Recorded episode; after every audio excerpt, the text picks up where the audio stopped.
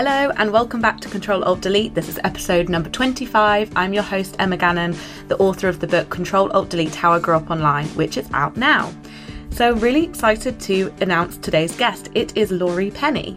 Laurie Penny, if you don't already know and haven't already Googled her and read all of her work, is a journalist, feminist and author of 5 books, including Unspeakable Things, which was out in 2014 with Bloomsbury, Cyber Sexism, which was out in 2013, and Meat Market in 2011. She is a contributing editor at New Statesman, and she writes and speaks on social justice, pop culture, gender issues and digital politics for The Guardian, The New York Times, Vice, Salon, The New Inquiry, and many, many more. She was also on the judging panel of this year's Bailey's Women's Prize for Fiction. I'm also really enjoying Laurie's work for Medium. If you look up Welcome to the Screen Room, it's a Medium thread all about politics in America at the moment. So I really recommend you check that out. So here's the interview. We talk about reading, about how writing is not actually as glamorous as we all think, and also what Laurie's definition of success is. I really enjoyed talking to her and I hope you really enjoy it too. Here it is.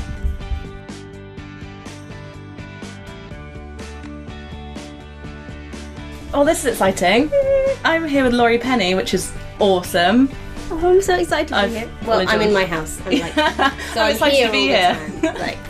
I'm excited that you are here. Well, I'm really excited to, at any point, meet someone in real life who I followed on Twitter for so long. Thank you. And for it to be really nice. So I've got loads of questions, but I thought I'd kick off with what is a normal day for you? Oh my goodness. So you've come to my house. I live in this warehouse with bunch of nerds and queer people, and I get up as early as possible and do work in the morning. It's very boring, really. Like, people have this idea of writers' lives as very, very exciting. There was a feature in, I can't remember what magazine it was, I think it was Adult Magazine lately, and I know the people at Adult Magazine, they're wonderful writers, but the feature was writers and their weekends and what they do, and there were all these people writing in about, you know, the things they get up to on the weekends, and some of it was sexy and some of it was kind of all exciting, and I was like, I write on the weekends. And I'm pretty sure most of these people do as well. Like, if you're a working writer, like, mainly I'm just sitting in front of my laptop, trying not to look at Facebook. Maybe I'll treat myself to a couple of episodes of my latest show. It's really dull. Do your weekends mix in with your weekdays? Yeah, I mean, I'm freelance. So I've been freelance now for 6 years. Coming up to 7. My last job I had to go into the office for was at the Morning Star, the world's only English language communist daily newspaper. Wow. Still, I believe, and which was exciting, but I've been working from home for that whole time, so it's a lot about, you know, learning how to discipline yourself. But the good thing about this house, I live in a collective, is that there's always people around. I don't feel isolated, and there are often things going on. Sometimes people just invite a lot of people over, and it's nice to feel that even if I'm not having fun, other people are having fun around me on my behalf. Yeah. I'm like, oh, somebody's taking care of that. I can go back to the desk. Yes. Yeah. No, that must be really nice, because it can be. I think one thing I hear a lot about is like getting lonely when you're working on your own all the time and inside your own mind. It can get incredibly lonely, and when I've been living in different kinds of situations, I often go and work in cafes, partly because it's not socially acceptable to have naps there, but also because I like the feeling of other people being around and milling around. And I know some people need total isolation to write, but I don't. That's not what works for me. I like to have background noise and a sense of life going on.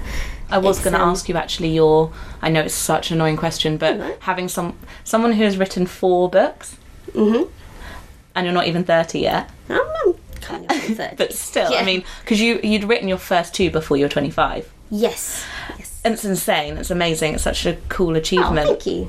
It's just, I mean, your Wikipedia page I was looking at last night, not that I really needed to and kind of know what you do, but it's so impressive, but you must have found maybe a routine that works for you now? Yes, well, although one of the things that people don't sometimes realise is that I've been out of school longer than other people, because I went to university earlier.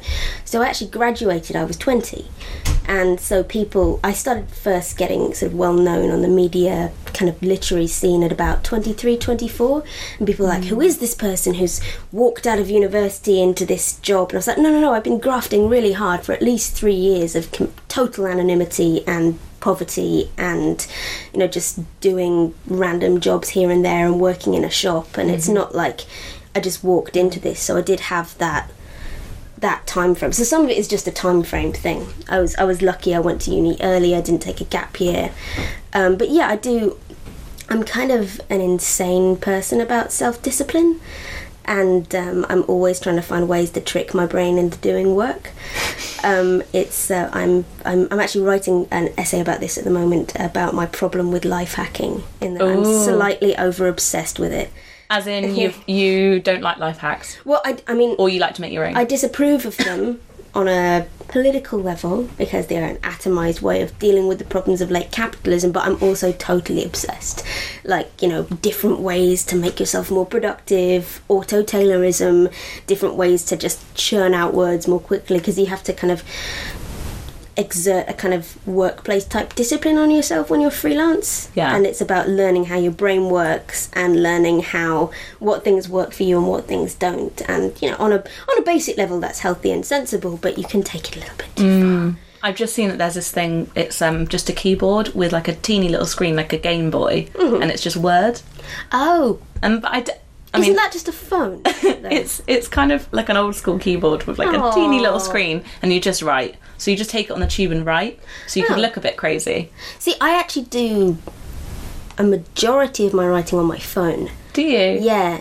Partly because I find it's less distracting. Yeah. I do it in notes, and you know, you can send it to yourself. It's like writing in a notebook, but you can send it to yourself. You don't have to then type it up again. Yeah, I did almost all of Unspeakable Things on a phone, and then compiled it later, which is one of the reasons it feels quite chatty. Sometimes it's like texts to myself on the bus. I'll just churn out 300 words, and if you're doing that a couple of times a day for a couple of months, eventually you've got a book. Yeah, I love that. I sometimes do blog posts just waiting for the bus on my phone.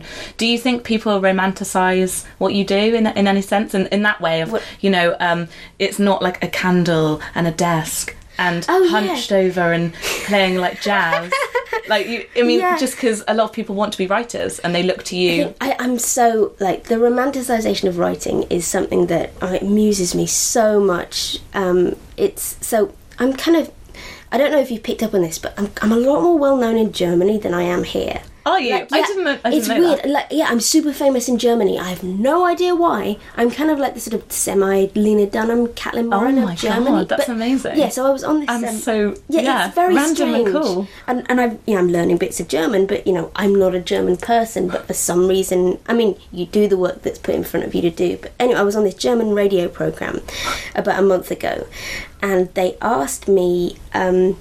you know, what inspires you to write? And, you know, they told a story about some a famous German writer with the name I didn't catch, who, you know, the legend has it that he always had to have a rotting apple in his desk because the smell of sweetness and decay was just so, you know, so powerfully evocative for him. And I was like, you know what I find really inspiring is a deadline.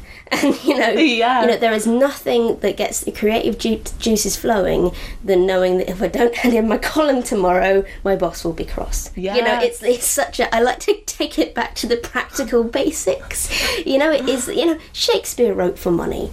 I don't always write for money. Sometimes I write for, like, joy or for contributing to things I think are important. But part of the reason I write for money is so I can do those other things. Yeah. I'm really, actually, maybe a bit too practical about it. Like, I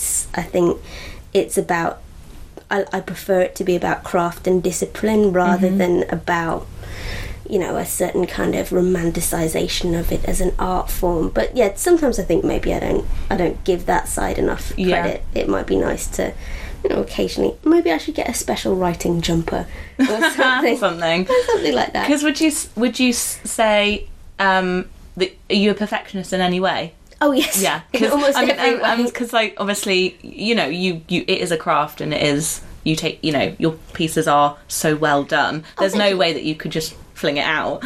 But how does that work with a book? Because you could tweak it forever. Yeah, books are much, as I'm sure you know, now, books are... The thing I find difficult about books, and I think coming out of learning to write on the internet is blog posts. You can put them up fast, but you can go back to them and there's dialogue, whereas with books, like, that's it. You get it out and that's it. It's a very different time frame. And you can't, like, incorporate some fact that somebody then tells you in the comments that you hadn't picked up on before and go, oh, I've just found ETA. There's no ETA for books. There's maybe a second edition if you're lucky, but not really. Yeah. It's...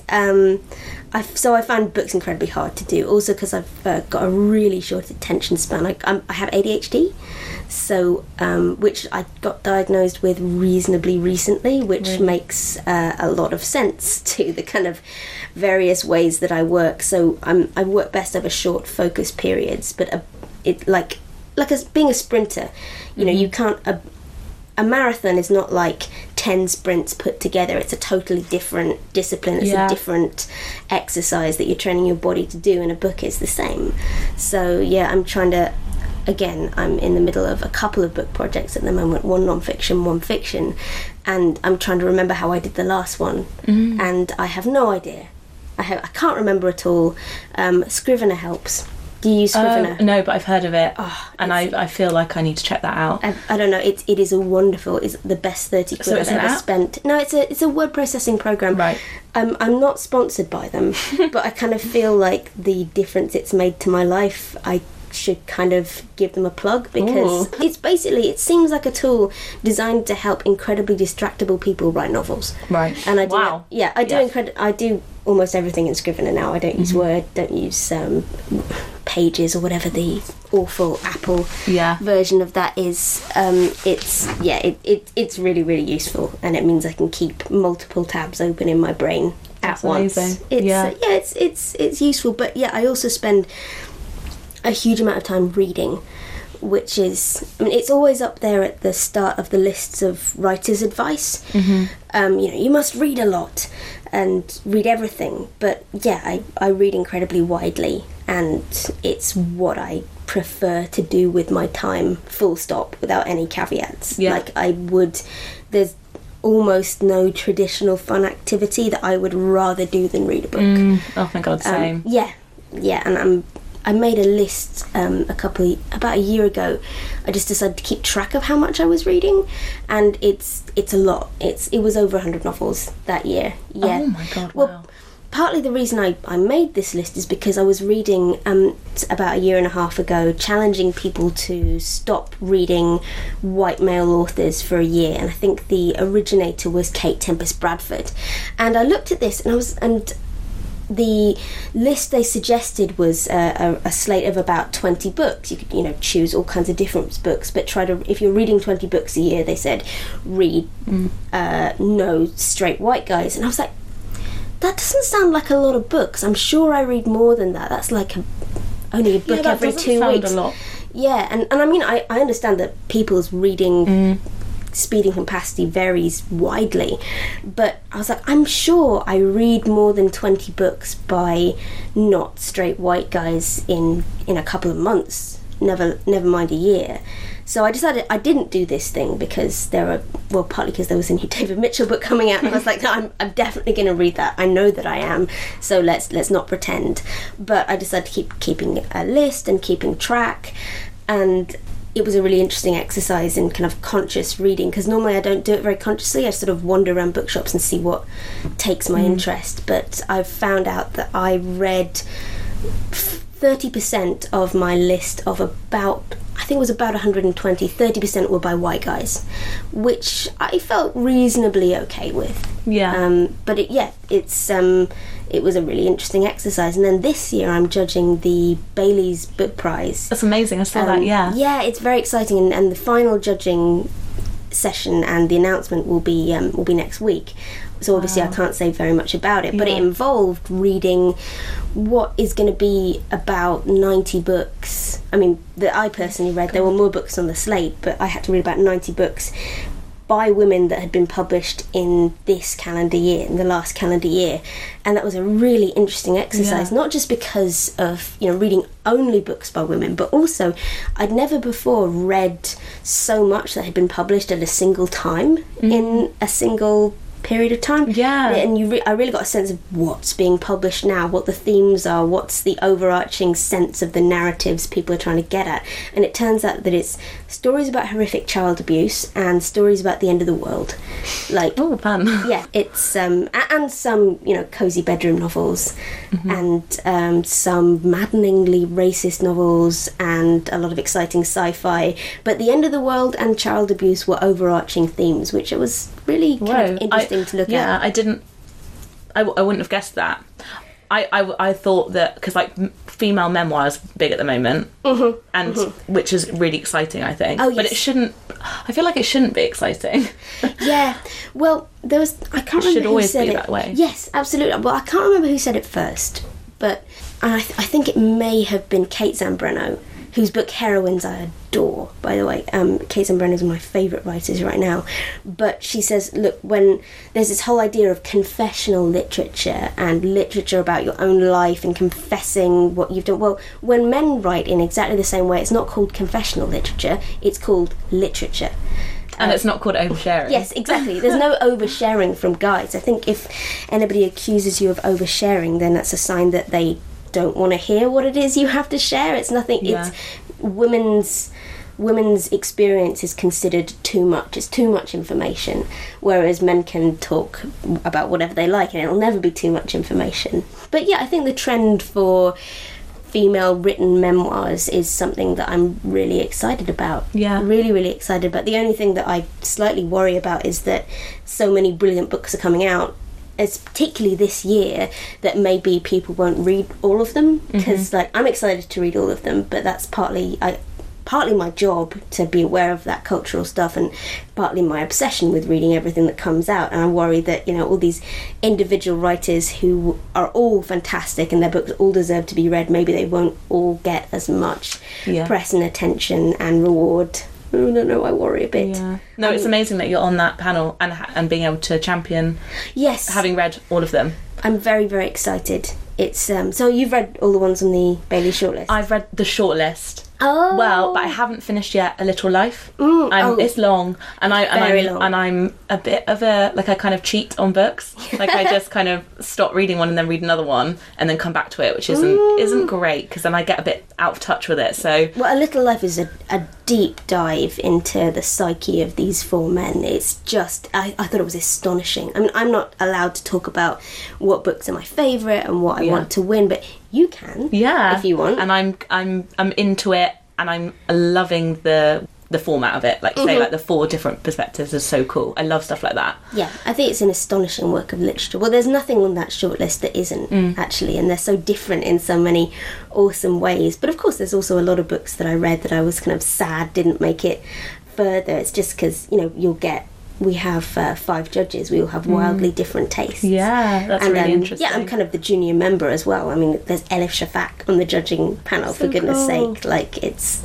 you know, I'm happy to, you know, I will take the advice of other people. It's just interesting to talk so intensely about books with people who have such different tastes. I can't think of anyone better to be doing it. That's awesome. Oh, thank you very much. Well, I hope that they'll continue to get, you know, diverse panels and people with different... Well, for example, I think I'm the only person out of the five who's a sci-fi fan. Right, that's good, yeah. And I was able to kind of, you know, go to bat for all the sci-fi books, even if it didn't, like, work out. I was like, no, this is important because of this reason. And there's a lot of... Yeah. There's a lot of not just science fiction, but traditional literary writers trying their hand at science, often post-apocalyptic fiction. That's, like I said, that's a big theme, but there are a couple of, you know, great science fiction books on that list, and I think there's a merging of the traditional nerd sci-fi world with the more mainstream literary fiction world at the moment, which I think is very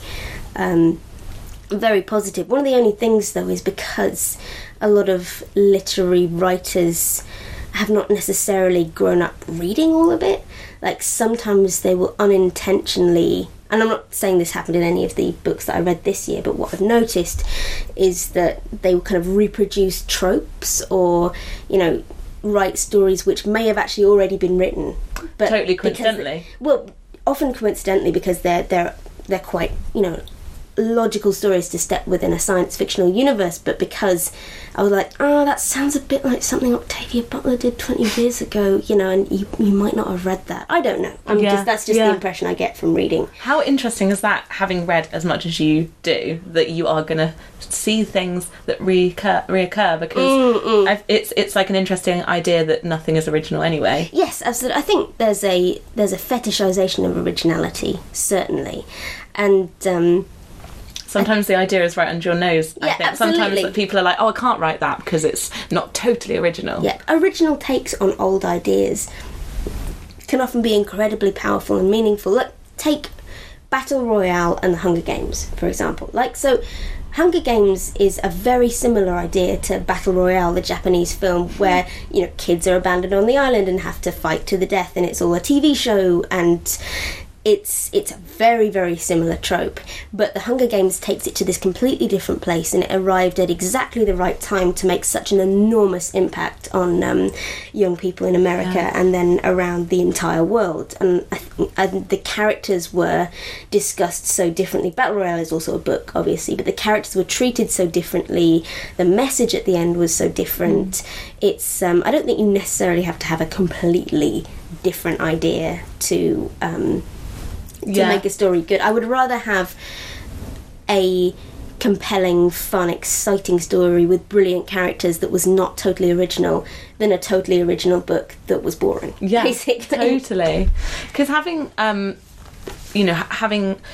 place an importance in your career on reading, which is so true, because how can you be aware of what's going on in the world if you don't read? I remember when you first tweeted that you were sort of taking a year out. Yes. But it wasn't really a year out, was it? Not you were really. You were still doing things. I still did a lot of, and I managed to only write and publish, I think, 4 articles in that time, and I wasn't really supposed to do those. Was that for? Yeah, talk me through that. I wasn't sure if you were kind of just taking a time out from the norm, or you were trying to maybe have some time for yourself. Yeah, well, it turned into all kinds of different things. So I applied for and was surprised to get this fellowship at Harvard, the Neiman Foundation fellowship, which I actually didn't realise what a big deal it is, because nobody... It's pretty, Harvard. But the thing is, like, the Neiman Foundation, nobody has heard of it in the UK. They may have heard of it a bit more now, but in the US, to anybody who's a journalist, you say the Neiman Foundation and they'll go, oh, that thing. Wow.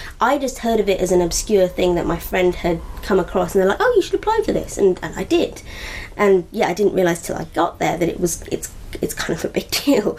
But it's a fellowship programme basically for burned out journalists for a year, 12 from the US, 12 international, and you get to take different kinds of classes, and there's lots of journalism lectures, but the idea is you take a year completely out from your work to do further education. Sounds amazing. It was fantastic. It was a complete dream, and I was convinced until I got there that it was all a long con and that we were meant to investigate this amazing free ticket that we'd been handed. You're all investigative journalists. Why did you not investigate and find out that this was some terrible breeding programme? Hunger Games. The doors come down. It was great, and I made friends for life, and I ended up doing a lot of creative writing there, and that's one of the reasons I've now moved into fiction more, which I always did as a kid. But I mean, I took a year out partly because I had just been working so frantically for so long, and also my father died very suddenly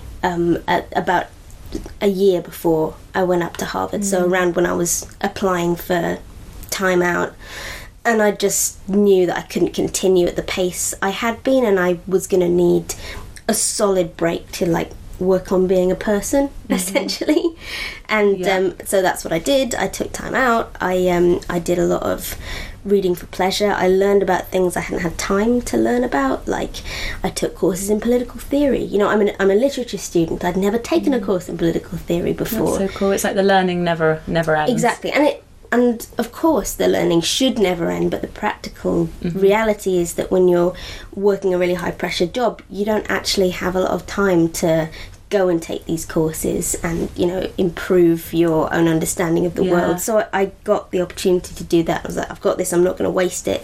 But I also did things like I started working out and working on my health, which I hadn't really done before, and I started taking whole days where I didn't do anything but read and see my friends. And that must be hard. It was very hard to switch off. Yeah. Because actually, lots of people know how to relax, and lots of people really don't know how to relax. I find it hard relaxing. Mm-hmm. I was wondering, because I think it is... burnout is actually... It's a huge thing. Everywhere. I wondered, because I probably... will teeter on the edge of it and get it at some point because I'm addicted to working, but what are the signs of burnout, and how did you kind of know that it was time just to chill? Oh God, well, I bounce from burnout to burnout, and I'm trying to get better at that because I've massively overtaxed myself again since leaving the fellowship a year ago. But I just knew I had to be sensible because I was getting ill all the time. I just felt physically unwell and run down. I looked like 10 years older than I was, and I felt it as well. I felt just kind of beaten down. And again, you know, I go through this, let me find a better way of saying this, like, I'm all about not romanticising writing as an art form and a creative thing. You know, it's discipline and craft, but the fact is that if you're burned out and anxious and depressed and you're working on autopilot and pushing through burnout, you're not going to deliver your best stuff. And I found I'd got to a place, particularly after the death of my father, where I just didn't care. For a while I was trying to write about politics and stuff I'm meant to be passionate about, and I was like, I just don't care right now. I just want to lie down and go to sleep for about a million years. And so you should. Yeah, I feel it's like, because I feel like that's why sometimes people do push through, is you feel like you don't deserve a break. Exactly. And that's absolutely ridiculous. I was wondering as well, because you've got such a big online presence, does that bring external pressures? People asking you for things or favours, or just constantly feeling like they're entitled to your time? Yeah, definitely. There's a sense of being accountable and a sense of being always on. And of course, yeah, people ask me for a lot of things, and to some extent that's fine, because, you know, I was that 21-year-old. I was asking people older and further along than me for favours, and so I do have a sense that you have to pass it on, you know, but you also have to set up boundaries. Like, now I have a hard limit, for example, that unless it's exceptional circumstances, I can't help people with their university coursework or their personal MA theses, or actually personal statements. I quite like writing personal statements, but I won't do it. But I've had to have a hard limit on that because people ask me for help with that every day, and I don't have the time or emotional energy for those projects. You're literally just one person. Yeah, yeah. And if I was to help one person, I would have to help more than one person, and then it would just become nonsensical. And I have to, you know, pick quite carefully what I will give time to, and it's not right all the time. You know, I wish I had 18 million different. So I wish I had more hours in the day and more energy to be able to help everyone, but because partly there is just so much need right now. There is so much need, and when you've built up a platform, you can help with that. But I also can't publicise everything that people want me to publicise, because then my feed would be nothing else. And people must feel like they know you because they follow you on Twitter. Whereas I find it interesting, that like divide, because obviously we are the same person online and offline. Yes. We are us, and we don't change. But then there is it has to change slightly with perceptions. Absolutely. Hundreds of thousands of people that follow you on Twitter won't know you, really. No, I mean, although some of them do secretly. But it's online versus offline persona is an interesting one, because I think I've become more separate from my online persona, like what I would consider the real me, if that's even a thing, as I've got more well known, because I've become more cautious, and the stakes of making a mistake or saying something a bit off colour are higher. You know, if the Daily Mail could pick up on it. You know, I now can't, I don't really talk about my family on Twitter or any public platform. I don't talk, for example, about my partners or my love life, my sex life, even though all of that stuff is a huge part of my life. That's not part of my online life really at all. But I relate to the world mainly through writing, and it's a big change for me as in terms of, I have to find different ways of doing that kind of public and communicative writing in ways that feel safe. Yeah. Like, what I really miss is LiveJournal, obviously. Were you on LiveJournal? Yeah, I used to love LiveJournal. Oh, R.I.P. Although it's still... I know it's still there. It's not like, the same. No, it's not the same. George R.R. Martin is still on LiveJournal. Really? Yes. Like, random people are still on LiveJournal. That's hilarious. I'm going to check that out. Yeah, it's amazing.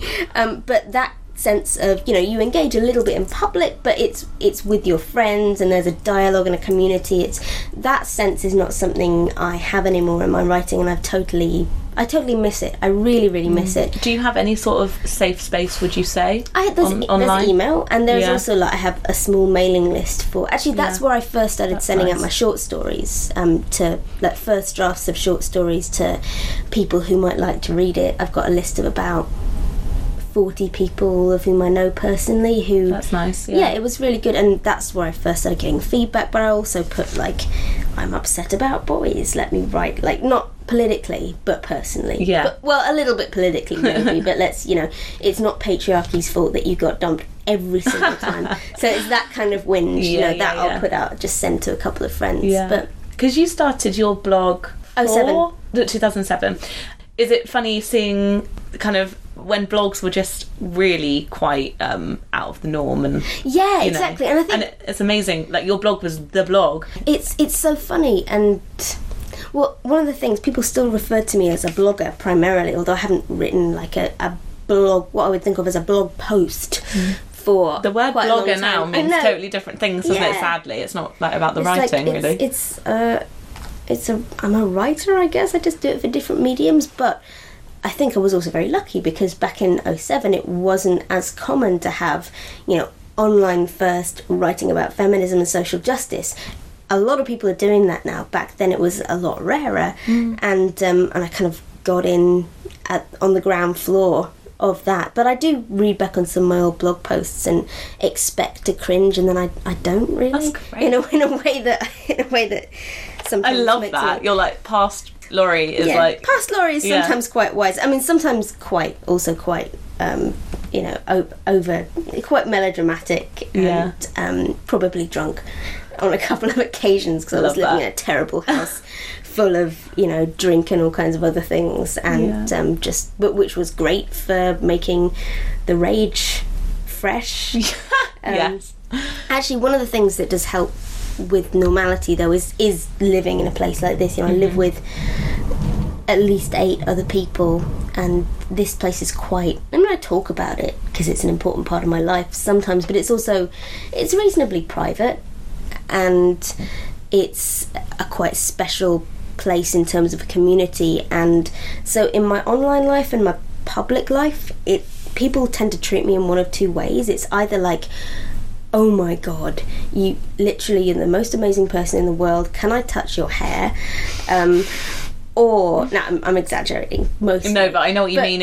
People can put you up there. Yeah, or it's, you are the world's worst human, you should die immediately, and everything you've ever been must be razed to the ground, and, you know, horrible, horrible abuse and public attacks. And it's nice to be in a place where you're just a person. It's like, Laurie, you can be a dickhead sometimes.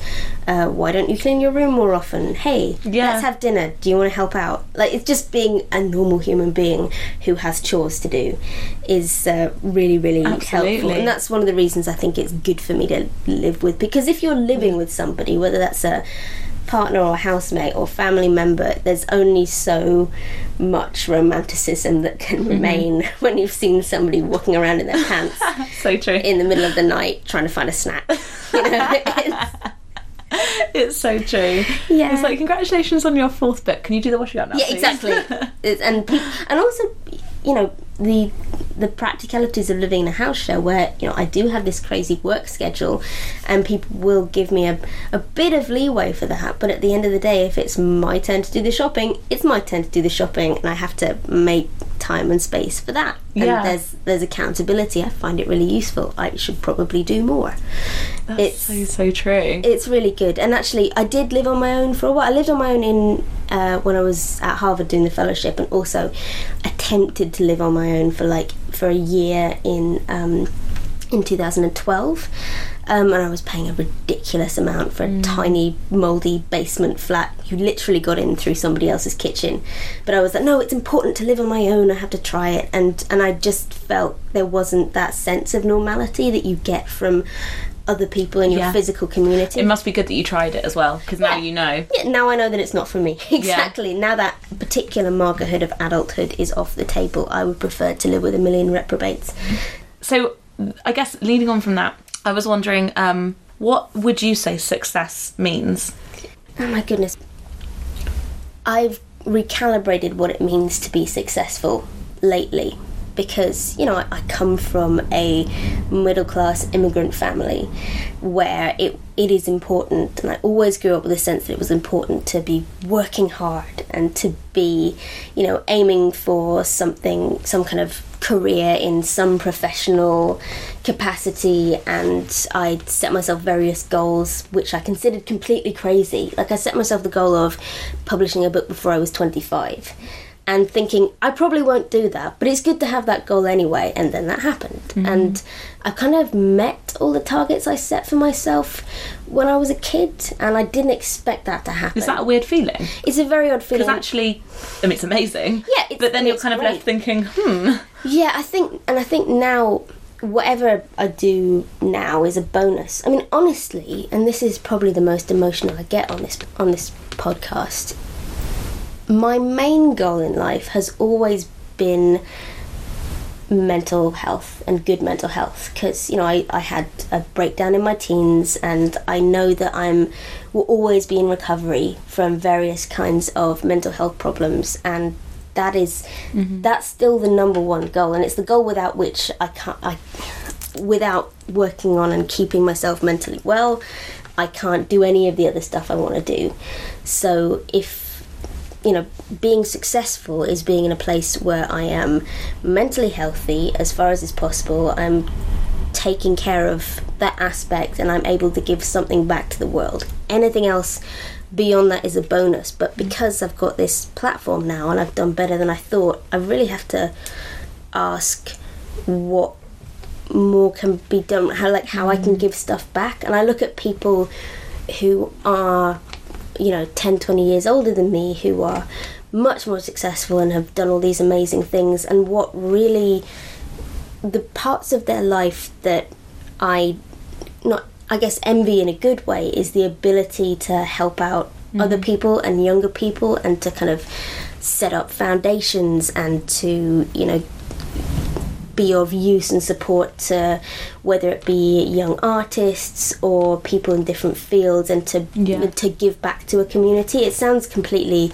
romantic and nonsensical, but I don't think it is. I think that's now my goal. Because I love that. That's such a nice message, especially because what is more important than your own? What's going on in your own mind, as well as you've been on this like crazy journey, and actually to come out the other side and be like, well, here's all the stuff I can offer you. What does the future look? And I think there's a sense, particularly for women, that you have to get stuff done before you reach a certain age. Oh yeah, we were just talking about this weird milestone that's 30, where that is so young. Yeah. Thank you, Laurie. Thank you so much. Really fun. If you like this episode, please remember to leave a review or a rating on iTunes. It would mean so much to me. Also, tweet me at GirlLostInCity on Twitter. I'd love to hear your feedback. So thanks so much again for listening, and make sure you tune in next week.